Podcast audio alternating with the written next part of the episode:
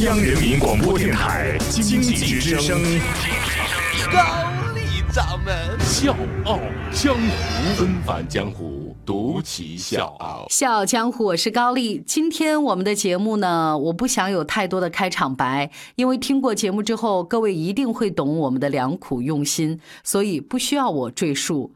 我想给各位讲一位老师的故事。准确的说，是一位幼儿园老师的故事。这位老师名叫卢乐山。卢乐山出生在一个教育家庭，他的祖父卢木斋被李鸿章看上之后，到了天津的北洋武备学堂当老师，段祺瑞就是他的学生。后来呢，他又创办了木斋系列学校。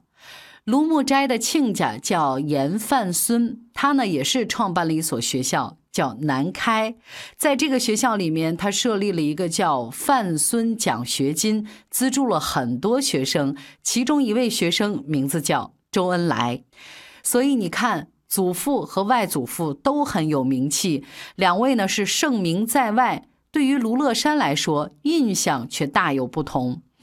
他就回忆说，外祖父特别喜欢跟我们玩儿有的时候呢教我们这些娃娃做游戏，经常呢还会编个歌谣，讲一点故事。相反，祖父却是卢乐山的童年梦魇，因为祖父特别喜欢训话，说到激动的时候呢，会拿着拐杖咚咚咚的敲地板。小时候呢，只要家人说祖父来骂你了，卢乐山马上就张嘴哭，他很紧张，很害怕，成了一种条件反射。卢乐山后来把这段经历讲给自己的学生们，他说：“我反思这段岁月，切身的体会到恐吓和吓唬对儿童教育是最要不得的。”卢乐山这个名字是他自己上小学时候改的，他的原名叫卢碧霞。仁者乐山，智者乐水。我呢太笨了，做不了智者，只有怀仁爱之心，做一个仁者，大概还有希望吧。卢乐山和幼儿教育的缘分在上一辈时候就开始了。他自己所在的幼儿园是外祖母开办的严氏幼儿园，老师呢就是他的表姐，表姐呢是专门学习美式的幼儿教育。一九三四年，十七岁的卢乐山考入燕京大学。在选择专业的时候，他犹豫了。他找到了燕京大学心理卫生科的教授，美国人夏仁德，跟他说了自己的困惑。他就觉得我的依赖性太强了，遇到事情容易退缩，恐怕不适合以后的教育工作。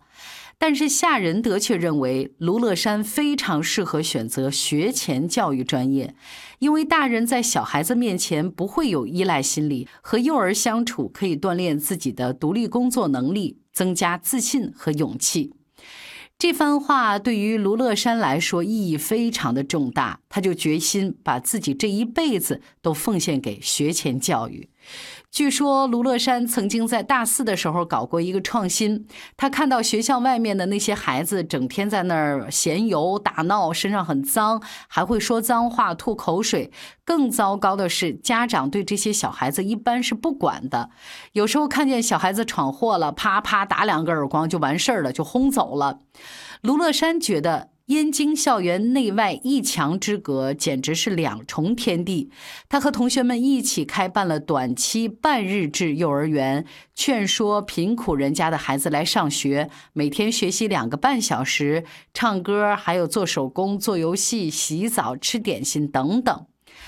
可是来的孩子很少，来了几天呢，就回去了好几个。卢乐山反思说：“可能自己当时心气儿太高了，对孩子呢用的是最高的要求。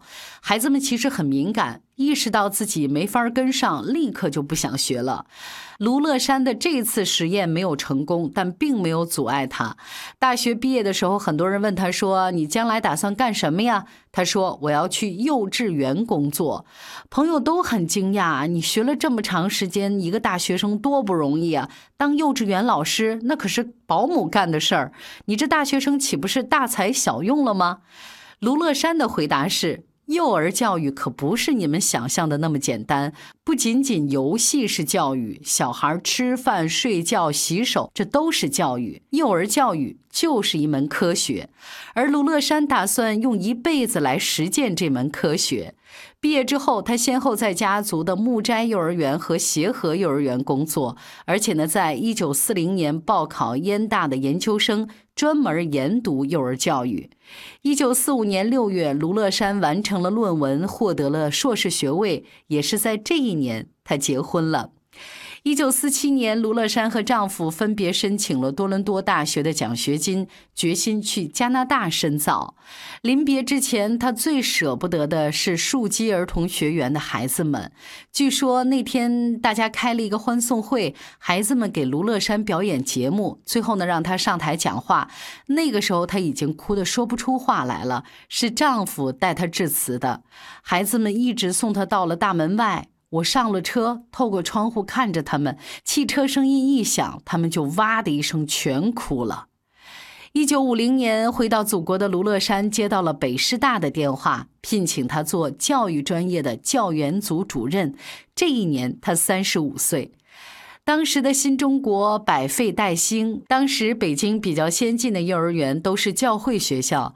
当时呢，社会的一个普遍的想法是这样的。穷人家不肯花那个钱去上幼儿园，觉得没必要，在街上玩就可以了。有钱人家呢，也不愿意把孩子送到幼儿园，家里面有专人托管。只有新派家庭和父母都要去工作的，才会送孩子去幼儿园。卢乐山面对当时的社会环境，对于幼儿园仍然觉得是一个高级保育所的概念，所以一回国，他就开始制定一套针对新中国的学前幼儿教育材料。当然，这个事儿得到了丈夫的无条件的支持。一九八七年，卢乐山办理了退休，但是呢，他依然是关注幼儿教育，并且继续致力于幼儿教育的研究。他坚决反对幼儿园的小学化。他认为幼儿园就应该是少说教多示范，比如说孩子吃饭，老师呢在周围站着，一边下指示，你这样啊，你那样，说教比较多。而在美国幼儿园，老师们要对某一个小孩说些什么，都要走到他的跟前，小声的跟孩子说。我们的老师呢，总是会在门口大声的拍着手，高喊着“注意啦，注意啦”，然后再说他想说的话。卢乐山认为，对待孩子要尊重，也要研究，但是归根结底是一个字：要有爱。所以很多人都说，卢先生对待自己的孩子和对待幼儿园的孩子永远都一样，都是笑眯眯的，说话呢和颜悦色，慢条斯理，很少见到他发火。他喜欢一切新生的事物，爱玩 iPad，喜欢玩电脑的什么各种游戏，还会用微信视频和美国的孙子通话等等。二零一七年的六月份，卢先生。一百岁了，他笑着说：“上次九十五岁的时候，他们给我祝寿说啊，祝您活到一百岁。我现在真的活到一百岁了，我很知足。”二零一七年十一月九号，卢乐山先生去世，享年一百岁。小江湖是高丽，明天见。欢迎收听《笑傲江湖》，周一到周五早上六点四十五，晚上七点三十五，记得要听哦。还有就是在公众微信搜索“经济之声笑傲江湖”，关注我们，支持高丽掌门，因为他是我小姨。